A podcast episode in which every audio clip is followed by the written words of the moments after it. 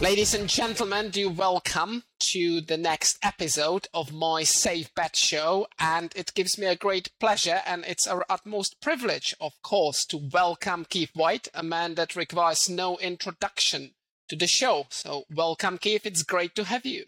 Ah, thank you, Martin. I really appreciate it. It's, it's good. It's good to see you again, my friend.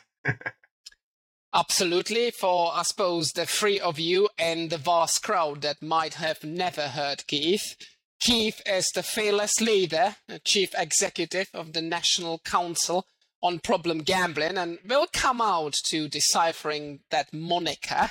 Yeah. But prior to that, Keith also spent some time with the American Gaming Association as well as the American Bar Association. So Keith's been in this association space and has been dealing with a lot of associations related business for a number of years, which I may actually it's a very nice segue into my first question because you have served as executive director of the NCPG since 1998. Very, very impressive. And you've done so very successfully. So, do you, can you even remember what life, I mean, mainly, of course, your professional life was before that anno domini moment for the US, if not the global gambling industry? Yeah, thank you, Martin. It, it is a great question. And I think about that a lot. You know, we try not to live in the past, but of course, you, you, you do have that reference. So when I got into the gambling field in 1995, gambling in America was a lot different than it is today. And um, I think crime was, was, was a big issue, organized crime in particular um, you know, the economics of, of restaurants, uh, were, you know, were, were, were, these, these were driving factors in the public policy debate around gambling and problem gambling or gambling addiction was relatively uh, underaddressed. And I think the only insight I had back in 95 was that problem gambling was, was going to become a bigger issue. And so even at the AGA, as I started to work with groups like the National Council, you know, we saw that gambling was, was going to expand across America. And you know, it, it seemed to me that the, that was the big public policy issue. How do we address the small but important percentage of the population may have a problem? So um, it, it, it wasn't seen as a national public issue in, in, in 1995. I don't think it's quite there yet today, yet, but we're making a lot of progress. But I think there's a lot more awareness among the industry because responsible gambling was not really a term of art in the casino side, at least uh, back in 1995 either. So it's it's it's interesting to look back where we were. Uh, we've made a tremendous amount of progress in partnership, and we've got a lot of new, again, a lot of new companies coming into the space, you know, such as Entain, that are bringing some valuable lessons too. So, um, responsible gambling, problem gambling, it's never static. I think that's the only other takeaway from this almost 30 years of experience in gambling is that the issue constantly evolves. There's constantly new things. We're learning and we're we're evolving and changing, and which makes it exciting and rewarding uh, as as a field that I've spent most of my professional career. First of all, thank you for your very kind words about Entain. I'm, of course, not being biased at all. And you've already started talking about your motivation to take on this, indeed, rather challenging, but hopefully at the same time gratifying role. And I noticed in your resume that one of your degrees is Bachelor of Arts in History. Yeah you mentioned to me prior to prior to us pushing the recording button that you were in the throes of reading Van Gogh's letters, hopefully in Dutch or, or French, your choice, of course. So, what indeed motivated you back then to take that leap of faith from being focused on the history, history of arts, and also having been a researcher and a lead researcher for the likes of the American Gaming Association to take on this role, which I suppose in essence is rather different from what you had done previously. It is, but the, I think the strong through line of, of my career has been uh, advocacy for those who uh, have no voice. So at American Bar Association, I worked on uh, international human rights, civil rights, and, and you know, gay and lesbian issues. Uh, you know, prior to that, at Health and Human Services, we were working. I was working on healthcare reform uh, at the national level. So that's um, when when I went to the uh, American Gaming Association. Uh, gambling was again a, a, rare issue, and problem gambling was certainly seen as, as something that was important, but you know, relatively uh, minor. And so it was going to the National Council was sort of uh, was was a nice return to that advocacy because I think people with gambling problems are one of the most stigmatized groups uh, in all of America. Uh, we know from public opinion surveys that uh, people are much more comfortable with someone who's a drug addict, someone who has a disability, all these other things. Problem gamblers uh, have so much shame and there's so much misunderstanding. So it, has been uh, that's probably been a, a, big part of my career. Uh, but yes, I mean, I, I I I love the history of gambling. Uh, I love the art and literature around gambling. Uh, my minor was international relations. I've I've been you know lucky enough to travel to more than 30 countries in this in this position, get to know people from around the world, talk about the cross cultural issues with gambling, and so it's been it's been rewarding and fulfilling for so many of my interests and passions. You know, gambling in some ways, you know, I, I can um, uh, assign gambling to anything. You could be talking about art, you can be talking about literature, you can be talking about economics, you know, technology. There's always a connection back to gambling. And you very much become, if I may put it that way, part of the history of this industry and uh, a fixture. We will come on to talking about the stigma that is still indeed associated with gambling, but for now, sticking to the theme of history and genesis and evolution. You've been this role since 1998. So, how has your own organization evolved to take on all the latest challenges and make sure that you and you guys do keep yourselves up to speed with all that has been happening in this sector, not only in the United States, but of course all around the world? An organization as old of ours as, as old as ours is really does have that challenge of not staying stuck in the past because the national council was founded in 1972 so it is our 50th anniversary this year and to maintain uh, our, our, our, advocacy over five uh, decades has, has really been i think a really great achievement but it's been a challenge because the world is much different than it was in 1972 much less in 1998 uh, and so, one of the things that keeps us vibrant is our connection to uh, what we call in the United States the recovery community. Um, worldwide, it's probably more the, the lived experience community. But ever since we were founded by Gamblers in Recovery in 1972, we've maintained that connection to the recovery community. So, there's always been, for the last 50 years, a member of our board of directors who has their roots in the recovery community. You know, we've always had not just state chapters, but we also have individual members who are recovering gamblers and researchers and counselors, people that are working every day um, connected to those who are suffering. And so that's that's our root. That's that's our compass. Uh, we've stayed true to our mission, which is to be the advocate for services for problem gamblers and their families, and also the the thing that goes along with that, that's part and parcel of our role as an advocate, is to be neutral on legalized gambling. Often misunderstood but it's been a critical part of our success because we do not shame and stigmatize and judge either people who have gambling problems or people who provide gambling services or state governments that tax and regulate. We're the broad stakeholder group that works with everybody without shame and, and, and, and the stigma that everyone else uh, may face. So I, I, think between our advocacy roots and our, our, uh, our role of neutrality, that's what's kept the National Council vibrant these last 50 years.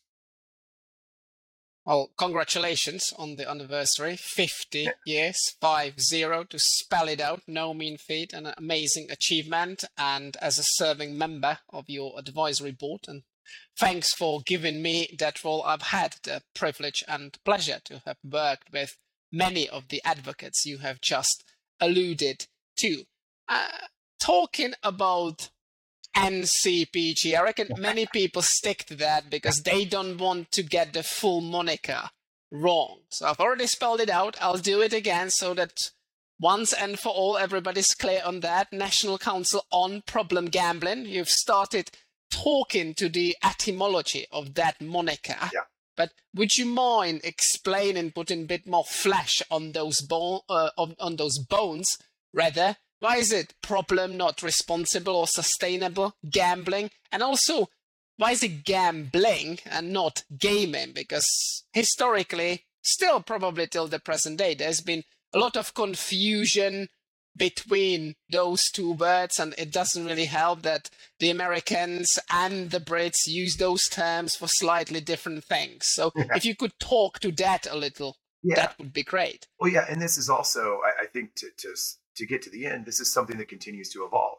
Um, we were founded, uh, you know, again in 1972. Um, gambling was was the common term, especially for when when you talk about people with problems. Uh, so it, it, these days problem gaming is is a separate thing it, it, probably in most people's mind relates to video gaming and it's most often associated with adolescence uh, so the, the term of gaming has as i think probably plateaued in the in the united states gambling industry and it is increasingly i think gaming is being used uh, on, on the more the video gaming side an excessive video gaming side so i think there was probably a, a point in time where we would have considered moving to gaming now I think we're, we're deliberately, we're, we're, glad we didn't because that's becoming a separate issue. Um, problem gambling has always been the, the broad, the broadest uh, term, well understood by the lay public. Uh, things like compulsive, pathological, again, are very stigmatizing. Uh, addiction, you know, is also stigmatizing.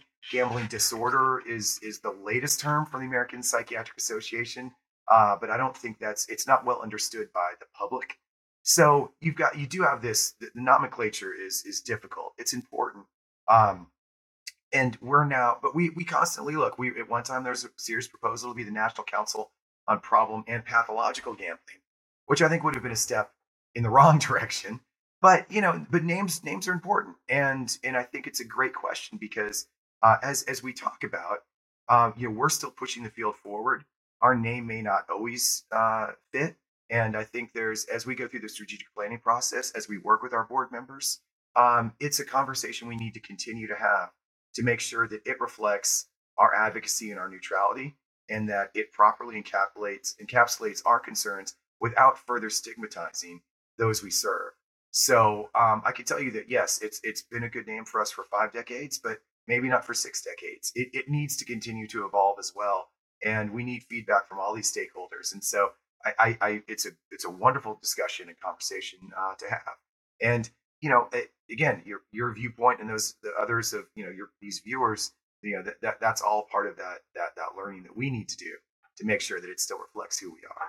Well, to give you my personal view of the bat, and right here, right now, I do agree that adding the word pathological to the name would have further baffled people because clearly the NCPG is the biggest, if I may call it that way, in the uh, non marketing sense, is the biggest responsible gambling brand out there. And you will most definitely continue your valuable service to the community. You've already mentioned that and explained the reasons why you have taken a neutral stance on the likes of sports betting regulation in the United States, i.e., it does not mean that you would not be involved and that you would not be helping those out there who have uh, uh, tried their hand with sports betting and unfortunately it's created problems for them. That's not what yep. it means. So perhaps if you could explain where do you currently stand on what I keep calling the still rampant bonanza of sports betting regulation in the US specifically from the viewpoint of problem as well as responsible gambling. Yeah. And I think that that's that exactly is where we want to be. We want to help everyone better balance the costs and benefits. We want to minimize harm so that everyone can maximize the benefits. Individual gamblers who gamble recreationally and enjoy it, we want them to maximize that benefit. We want states to maximize the benefit of the tax revenues, operators to maximize the benefit but you can't maximize benefits without also balancing the costs. So trying to help find that harmony, you know, trying to help find that harmony is our journey.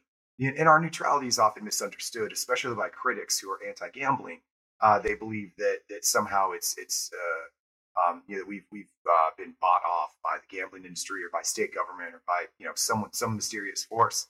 Um, Our neutrality is is like the Swiss neutrality.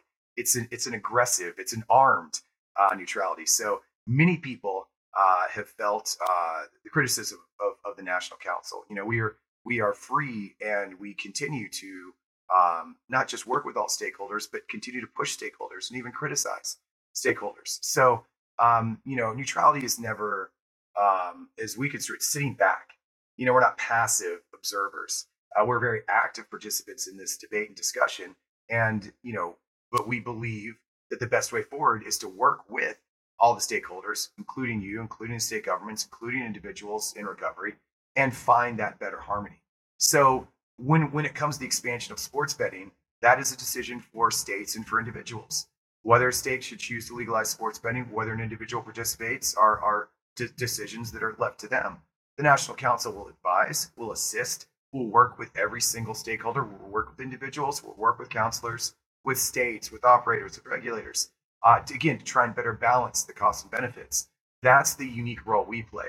We don't play all roles. There's a lot of things that we can't and don't do, but the role we do play, and I think play very well, is to be that advocate for problem gamblers and their families from that neutral stance, which makes us, I think, a lot more credible and objective than someone who, its, at their heart, is either trying to abolish legalized gambling or conversely, an operator, let's say, um, not an Entain, but someone who has only profit and, and no social responsibility whatsoever. And I would suggest you'd be a great Swiss. You might need to change your family name to Weiss or Blanc or Bianco. Unfortunately, I don't know what the equivalent is in Rhaeto Romansh, but you would be a fantastic Swiss as a result of your experience of non aggressive uh, neutrality. as I'm sure the, the, the listeners of that po- podcast, hopefully an ever increasing number, would have noticed, there's a continuous debate in the United States about the likes of, and we will come on to talking about helplines, we will, but the likes of self exclusion, which from my perspective is pretty much a fixture and a, and a given. So I will ask a slightly different question. Do you believe now, when at least those US markets that have regulated early are now maturing and settling down, is there now a good time to ramp up efforts in connection with potentially introducing more granular, more in depth responsible gambling tools that would go beyond what's already out there? Yeah, that's the question of the moment. You're right. And, and that's the question we're living right now.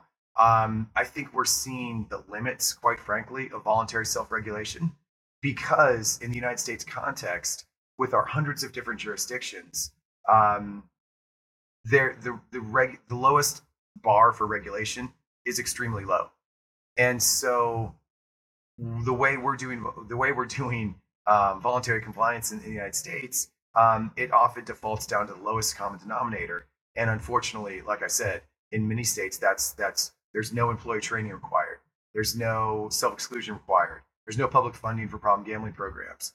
And so it, it makes it hard. It, it, makes it hard to rely completely on, on that. So we are pushing regulators to, to, to try and harmonize and elevate their standards. But we also celebrate the folks at the top who are, as you say, going far beyond what's required.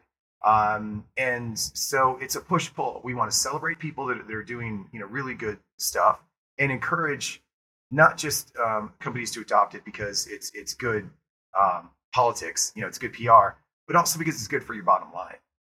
You know, and, and so trying to help, trying to make that case and, and, and getting help from partners like you to make that case why it's important for Entain as a global business to be socially responsible might help persuade some of those peers who are doing little little um, in, in, until they're required. So um, we're also big believers in technology. I think there's some incredible tech that's coming down the pike. Its technology will never be the silver bullet, but there are some really exciting things that are going to teach us not just about uh, abnormal gambling behavior, the 2%. They're going to teach us about the 98% of people who gamble recreationally without harm and trying to um, promote and elevate the, the protective factors for the 98% is just as, if not even more important, than looking at the risk factors and how we mitigate and modify those for the 2%. So we're, we're spending equal time working on both. And we're working again with the companies that work with us and we're prodding those who uh, are choosing not to engage. Um, you know, unfortunately, there are still major casino companies in the United States that, that don't train their employees on responsible gambling. That is just such a bedmark, bedrock, lowest, lowest of lowest bars. So if you tell me you've got 20,000 employees and you only train the ones in the states where you're required, And so, you know, the other 10,000 employees that work in states where training's not required, you, you don't, even though you know it's good in the states where you regulate it, that's a company that is is not going to do, um, uh, you know, uh, uh, their own corporate social responsibility quite well. So it's it's a mixed bag. I think to the point of your question, and that, but that's the big struggle to to work with those folks that are doing well. At the same time, we're pushing, you know, they're often people that are their their peers and competitors uh, to do more. It is a shame indeed. So I take it you believe that the bottom line itself is still the key incentive towards taking these proactive steps with a view to achieving long-term sustainability of these markets because i presume we certainly i do. We still want to be in our jobs five ten years from now and hopefully the yeah. industry will be offering not only the most exciting most attractive products but also the safest and most to use the word again sustainable products. On to the big one for you i presume if i may helplines. You would have heard it you know all the time a big outcry, and by now we know about your laudable effort to negotiate with your New Jersey chapter that uh, happened to have had the foresight to launch, I would suggest, strongly suggest, the most recognizable US wide 1 800 number, i.e., 1 800 Gambler. So, what is your take on all this? Lots of states, most states around this country have a helpline of their own, although still rerouted and connected. But would, or is this just a pipe dream, but would one nationwide helpline genuinely focused on helping people? Is that the way forward, the swift, smooth, and soothing way to ensuring that we help people that might be running or have already run into issues and problems with their gambling? Yeah, because I think that's exactly the point. How can we make it easier for people who may need help to get the help they need? And I think it's unquestionable that having one number that works everywhere across the United States is by far the best way. Um, and it's not just because it, it's what we say in the gambling field, it's what we do for every other disease and disorder and crisis. That's why we have 911. That's why we have national suicide lines, you know. But so I think the really important distinction here is that one national number does not mean one national call center. So our structure is much like 911, a highly distributed structure. So you call one number, but then you're immediately and instantly routed to dozens of different state level call centers. So those those are the state level helplines that still play a massive and important role in this discussion. So it's it's one national umbrella, but then it gets people right back into that network of existing helplines. So it's not going to decrease. In fact, it will moving to the national number, especially with national sports betting advertising, will increase the number of calls and increase the number of correct calls because instead of trying to hunt for 27 different numbers in one, in one point font shown for one second on the screen, you've got one number that works everywhere, but gets you to that existing state help, that's that same state helpline number. So that's all we're trying to do. It's not a national helpline, it's a national helpline number that connects to and depends on that network of state resources. So the National Council, we don't answer any of those numbers. But beyond that, our, our the biggest thing beyond the national number, that's taking a little bit of time and energy. The, the, we're spending a lot more time, and, and again, this is funded by groups like yours as well as by NFL, is to modernize that entire system. These helplines, as you remember, were set up in the early 90s when we had no cell phones, when there was no sports betting, sports betting period, there was no sports betting advertising. Most gamblers didn't cross state borders. And so it is a analog system now in a digital age. And so we're catching up and we're doing things like um, certifying and accrediting call centers and workers. We're doing uh, some great things with data harmonization so that we'll be able to get a national picture of calls. Um, you know, we're, we're doing things with the technology to, try and get geolocation, blah, blah, blah. It, it, there's a lot of details, but the helpline modernization effort, uh, one number is is part of that, but it's it's frankly relatively a small part. The bulk of our time and energy is going to improving all that analog infrastructure and bringing it into the digital age uh, to make sure we are where people need to be so that we're making it as easy as possible. We're knocking down as many barriers as we can for gamblers to get help not just by calling anymore, but by text, by chat. And, and that's where we're seeing, frankly, Martin, the biggest increases in calls Um, it's not on it's not on our, our phone, even though that's going 50, 100 percent. It's text and chat because that's where, of course, most people are today. So we're we're we're taking steps, we're getting there, but it's been an underfunded system for a long time. This is a system that until very very recently has not had the injection of resources that it would need uh, to be on par with other national crisis lines. But we're getting there. I'm fingers crossed that you will. We shall yeah. wish you all the best with this very laudable effort. And also, I would suggest that from the practical perspective, if we manage to sort it out, and you know, some of those monikers out there, like 1 800 admit it, 1 800 hope, and boy, now if all that is unified, then even in gambling and sports betting related adverts, there will be much more space as opposed to font free yeah. messages with all those numbers for proper responsible gambling messaging. Moving on to, if I may, to the wider and the bigger picture. I reckon we'll be once again singing from the same hymn sheet if I say that continuous research and education play an absolutely critical role in raising awareness about both problem and responsible gambling. So, could you tell us a little bit about any projects close to your heart that you and the NCPG, all the folks out there, and once again, kudos to them for everything that you guys have been doing.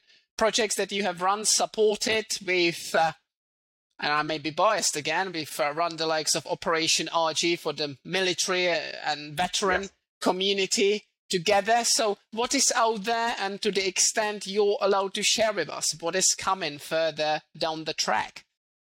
Yeah, we've got some exciting stuff uh, that, that we've we've worked on together. So, as, as you said, Operation RG, uh, Operation Responsible Gambling, is a website dedicated to military and veterans uh, to help them get help for their for their gambling problem. It uses uh, videos, first person videos from veterans who've had gambling problems themselves to help other veterans understand uh, it's okay to talk about this to reduce the shame and stigma, and of course, to direct them to resources. And Operation Responsible Gambling uh, is due for a big overhaul. There's a lot more content we're putting up there, and we're working with our military committee, uh, which is um, chaired by uh, Rich Taylor from BetMGM, who we both know very well. Um, so Operation RG, there's some exciting stuff there, and there's some implications even at the federal level uh, that that we'll, we hope to announce very very soon. Um, also, one of the biggest research projects in, in the history of gambling in America was launched in 2018 when we went to the Entain Foundation US and we said, Martin, you know, prior to this is we actually went to you prior to the Supreme Court ruling. We said, look, we know gambling's going sports betting's going to expand. Can you help us do a baseline study so that we will forever be able to measure change against this 2018 survey? Ideally, that was going to go out before most states expanded gambling you were very generous enough to say yes. And so that first engaged survey that was done in, in uh, uh, 2018 surveyed 28,000 Americans on their sports betting uh, attitudes and experiences. With that baseline, we've been able to measure, measure change now. We've done the second wave of the survey in 2021. We'll do the third wave in 2023. But again, it, the two points that are critical on this engaged survey. One, it was a great partnership with the industry and it two it created a baseline and three it's astounding to us that no one else was looking at that. Not the federal government not the state governments not private foundations. No one else looked at that supreme court decision and thought gee i think there's going to be a huge expansion of gambling. Wouldn't it be nice to get a national baseline? Because once that once gambling's expanded you can survey now but without a baseline you're not measuring change. So those are two of the projects that are underway um, we've got some really exciting stuff coming uh, on responsible gambling research. We've got some really exciting stuff on um, uh, responsible gambling words and themes uh, that uh, is going to be of great help for anybody in the industry who um, is training their employees on you know trigger words or you know what what what they might hear uh, from customers that may or may not be a sign of a gambling problem. So there's there's some really uh, awesome stuff. Youth, we're going to do a survey on youth gambling, and then last but not least. Um, We've got some really exciting stuff coming down the pike on uh, payments and uh, our internet responsible gambling standards. The audience might know that you're a huge soccer fan. Soccer the, the as real, in football. The real football, world football. Football yeah. as in soccer. And I suppose besides David Beckham, Victoria Beckham, not so much. You're probably the most well versed person in America in all things soccer slash football. So if I may put you on the spot right here, right now, and ask a couple of questions, what are your predictions for the November World Cup? Oh, that's that's a great one. So I think for the U.S. national team, I think if we can get out of the group stage, we've got a little bit of a tricky group with England and either Wales, Scotland, or Ukraine. Uh, and if Ukraine does qualify, they're going to be such a sentimental favorite uh, for the group, and so that really alters things because emotion plays such a huge role in football. And so uh, I, you know, I, I think the group is is winnable. But then once you get once you start to get to the to the knockout rounds, um, you know, I have to go with I, I, don't know. I it's it yeah, this it's it's a great one. I mean, I think, you know, Belgium is is starting maybe their golden generations a little bit uh old old in the tooth now. So I think it's anybody's game. I think the Germans might surprise some folks. Um, I don't unfortunately think the English are going to go too far. I don't think it's their it's their time again. You know, they're still chasing. So, you know, I do think it's probably a continental power. Um, I don't know that Brazil is all that great this year. So, you know, uh, it's, yeah, it's, it, but I think it's anybody's game. I think this is one of the most fascinating World Cups um, because it's, it's a bigger field, because there's so many new entrants, and because uh, the, the emotion, the dynamics around some of these, these groups. I think there's a lot of groups of death. I think there's some really good stuff coming out of Africa that we may see. Uh, and then, you know, again, you can't discount uh, the, the power of playing on home turf for some of these African sides. So I think it's anybody's game, but it's it's it's a fascinating one, and it's also a great global conversation. We can have, you know, in the gambling community, uh, there's a lot of us that work internationally that all talk every this time every four years. You know, we have our favorites and we have predictions, and we follow the markets, obviously. So anyway, it's it's a great question, and um, it, it, it's it's that that's why we watch though, because much like much like gambling, the outcome is never predicted, and even favorites can stumble. So it, it makes it a good tournament. So, from the sound of it, you fancy the New England and other folks against the good old England, which will prevent Harry Kane and the boys from singing It's Coming Home. It may not come home again. and. I will try to ignore because Brazil being married to a Brazilian and with the Czechs not having qualified. Shame on them. Ah. It's a bit of a low blow. I'll try to ignore it, but Brazil will be my team. So, me, my wife, yeah. and our little one will be cheering for them. Finally, and I would be remiss in my duties if I didn't ask you about your Atlanta Falcons.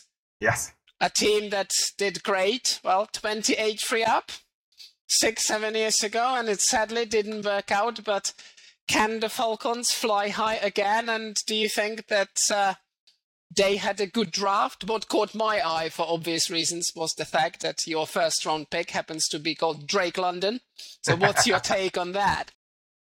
You know, tra- trading away Matt Ryan was was was it was a bold decision. Um, I think it's a shame. I think he probably still has some good years in him, but uh, at some point you do have to move on and identify the next quarterback of the future. Um, I think their draft was was good. They just need help all across the board, though. And you know, it, these days in the NFL, you either have a franchise quarterback like, oh, I don't know, Tom Brady, uh, someone's personal favorite, who's he, um, or you don't. And trying to find that is is is the art, but you know, teams can do a lot without a franchise quarterback. I don't think the Falcons are in that place. So, you know, I'm thinking middle of the pack, even in a division that uh, is winnable, but uh, they've they've got a tough road for the next year or two. I think ever the optimist, ladies and gentlemen, yeah, Keith Whyte. And I will now optimist is my uh, give my Keith. Well, that's where the word pathological comes back in, and you've used it very pertinently, if I may say so. so now your time to shine even more, Keith. Sixty seconds. Or less, or a little bit more, if you want to deliver your key messages, ideally on responsible gambling. I think it, it's working together right? Even though we all have different motivations, you know, there's all slightly different outcomes. Um, the, the best way to progress is to have that open, honest dialogue. And, you know, I will always engage in dialogue with folks that have something productive to say. It's just there's there's a lot of critics out there that uh, are only focused on the negative, and we prefer to focus on the positive. You know, let's try and find solutions together. Uh, that's one of the reasons I think uh, we are rightly positioned with, with 95% of Americans who believe that gambling should be legal, should be available, has problems, and so it needs to be regulated. And you know, I think that's that's where the vast majority of the American public is. That's where we are. And I think together, you know, we can work to better find that balance. Uh, so there's a lot of change going on. There, there's there's a lot more risk right now, but it's how we address that risk that is the art, and that's what keeps it fresh and vibrant. Because we're learning so much, we're doing so much. There's a lot of progress that's been made, but there's there's a lot more that needs to be made. We're at a neat inflection point in the history of responsible gambling in America. And I think if we all make that conscious choice to keep driving forward, to not rest on our laurels, to keep moving, um, you know, there's a lot of stuff we're going to do that, that may well catch America up to the rest of the first world countries that, that take responsible gambling seriously. And in the uniquely American context, I think we might get there with more public private partnerships than being driven by regulators and politicians. So there's still that chance in the United States. There's a space in the United States for industry to really commit and to really dig in and really work. Um, we don't see it with everybody, but you know we see it with the leaders in the space, and we can forge a voluntary harmonization of responsible gambling standards rather than waiting for regulators and legislators to to clamp down like we're watching happen in the UK and other jurisdictions. But I would say to our friends that window is closing. I've chosen to be generous and I will not give Keith a time limit violation penalty because he's been absolutely amazing on this show. So thanks for coming, ladies and gentlemen. This is Keith Whyte, without any shadow of doubt, one of the worldwide recognized leaders of all responsible gambling efforts. My name is Martin Lycka. You've been watching, and thanks for that. Yet another episode of my Safe Bet Show. Keep doing that, and see you next time. All right. Thanks so much, Martin.